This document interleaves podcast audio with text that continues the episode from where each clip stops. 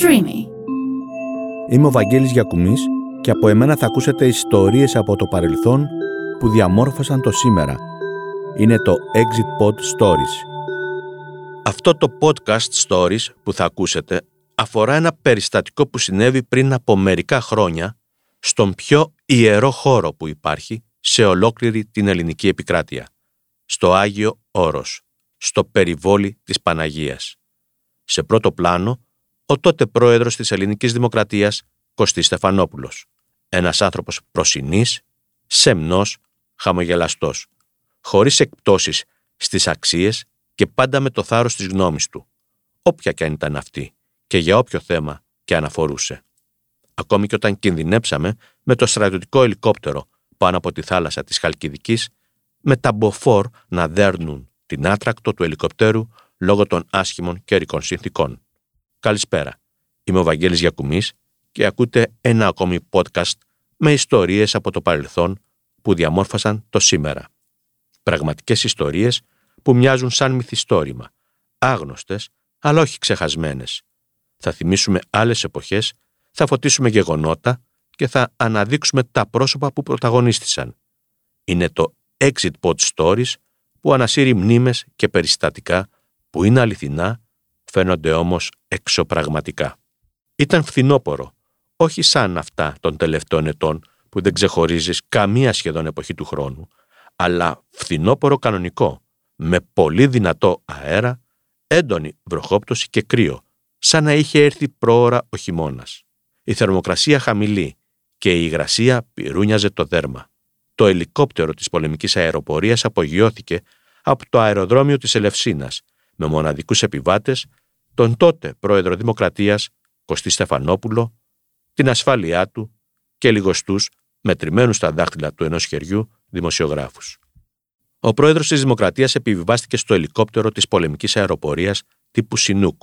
Χαιρέτησε το πλήρωμα με μεγάλη ευγένεια, τους δύο πιλότους και τους δύο ακόμη άνδρες που ήταν μαζί μας στο χώρο των επιβατών του ελικόπτερου και αφού άναψαν οι μηχανές, τότε φόρεσε τα ακουστικά του για να προφυλαχθεί από το δυνατό θόρυβο των μηχανών που έβαλαν μπροστά με δύναμη τους έλικες. Μέσα σε λίγα λεπτά, το ταξίδι για το Άγιο Όρος μόλις ξεκίνησε. Αλλά μέσα μας δεν ήμασταν καθόλου σίγουροι ότι θα ολοκληρωθεί με επιτυχία ή θα διακοπτόταν στη μέση και θα επιστρέφαμε πάλι πίσω στη βάση μας, στη Θεσσαλονίκη. Ήταν 12 Οκτωβρίου του 1997. Το ελικόπτερο της πολεμικής αεροπορίας είχε πάρει κανονικά ύψος με κατεύθυνση τη Θεσσαλονίκη ως πρώτο σταθμό. Την επόμενη το πρωί, ο πρόεδρος της Δημοκρατίας Κωστής Στεφανόπουλος, μαζί με τη συνοδεία του και μερικούς δημοσιογράφους, ξεκινούν χαράματα σχεδόν για το Άγιο Όρος, τις Καριές, την πρωτεύουσα του πιο ιερού όρους της χώρας, στο περιβόλι της Παναγίας. Ο καιρός πολύ άσχημος. Κρύο, βροχή και ισχυρή άνεμη. Το πέλαγος που βλέπαμε από ψηλά, μέσα από το ελικόπτερο, ήταν φουρτουνιασμένο και η θάλασσα δεν είχε το γαλάζιο χρώμα, το μοναδικό αυτό χρώμα, αλλά σχεδόν ήταν λευκή από τα τεράστια κύματα που άφριζαν με μανία. Ο πρόεδρος, δεμένος με τη ζώνη του, καθόταν μπροστά και δεξιά, σε θέση, πίσω ακριβώς από τους πιλότους. Μας είχαν προειδοποιήσει για άσχημο καιρό και για πιθανή ματέωση της επίσκεψης του Άγιο Όρος. Κανείς μας όμως δεν ήθελε να πιστέψει κάτι τέτοιο. Όσο πετούσαμε με προορισμό το περιβόλι της Παναγίας, τόσο οι δυνατοί άνεμοι γινόντουσαν ακόμη και πιο ισχυροί. Το ελικόπτερο πετούσε σαν να βρισκόταν ελεύθερο στον ουρανό.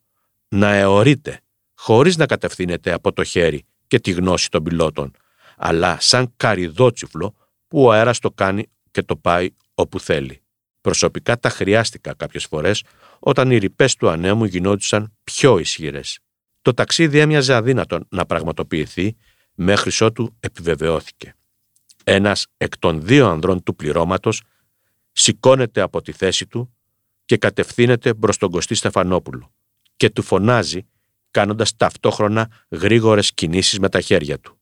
«Κύριε Πρόεδρε», του φωνάζει δυνατά για να ακουστεί, «αδύνατο να φτάσουμε στις καριές. Ο καιρός δεν μας αφήνει. Πρέπει να επιστρέψουμε Θεσσαλονίκη». Περιτώ να σας πω πως τα πρόσωπα όλων πλην ενός είχαν ασπρίσει. Ο Κωστής Στεφανόπουλος δεν πντοήθηκε. Παρακάλεσε τους πιλότους. «Ελάτε, σας παρακαλώ, κάντε μια τελευταία προσπάθεια. Είναι κρίμα να φτάσουμε μέχρι εδώ και να μην καταφέρουμε να προσγειωθούμε.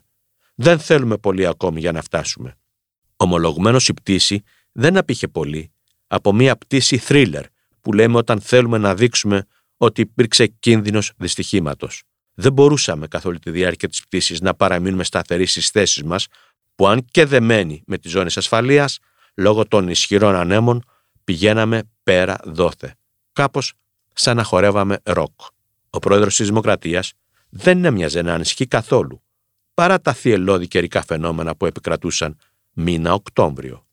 Αισθανόταν σίγουρος ότι θα φτάναμε στον προορισμό μας και γι' αυτό παρακάλεσε τους πιλότους να ρισκάρουν, όχι για τη ζωή μας, αλλά για να μην ακυρωθεί η επίσκεψή τους στο Άγιο Όρος. Ήταν βέβαιος ότι το θέμα ασφάλειας της πτήσης δεν υπήρχε. Είχε απόλυτη εμπιστοσύνη στους έμπειρους πιλότους της πολεμικής μας αεροπορίας. Σας παρακαλώ, ας κάνουμε άλλη μια προσπάθεια. Δεν θέλουμε πολύ ακόμη για να φτάσουμε. Σκεφτείτε και αυτούς που μας περιμένουν εκεί. Ήταν η παράκλησή του προς τον αξιωματικό της πολεμικής αεροπορίας. Πάντα με ευγένεια. Πράγματι, έτσι και έγινε.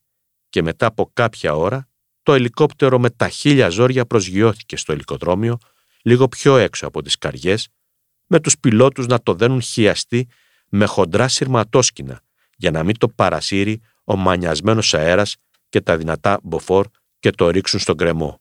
Ο διοικητής του Αγίου Όρους, Σταύρος Ψυχάρης, απόρρισε πως τελικά φτάσαμε μέχρι εκεί και δεν επιστρέψαμε πίσω. Περίμενα πως με τέτοιο καιρό δεν θα ερχόσασταν. Ήταν οι πρώτες του φράσεις με το που κατεβήκαμε από το Σινούκ, κάπως ταλαιπωρημένοι και εμφανώς τρομαγμένοι. Ο πρόεδρος της Δημοκρατίας, με το χαμόγελό του, σαν να μην είχε συμβεί το παραμικρό, σαν να μην είχαμε περάσει όλα αυτά που περάσαμε, ευχαρίστησε για την υποδοχή το διοικητή του Αγίου Όρους, λέγοντάς του κάτι σαν χιούμορ.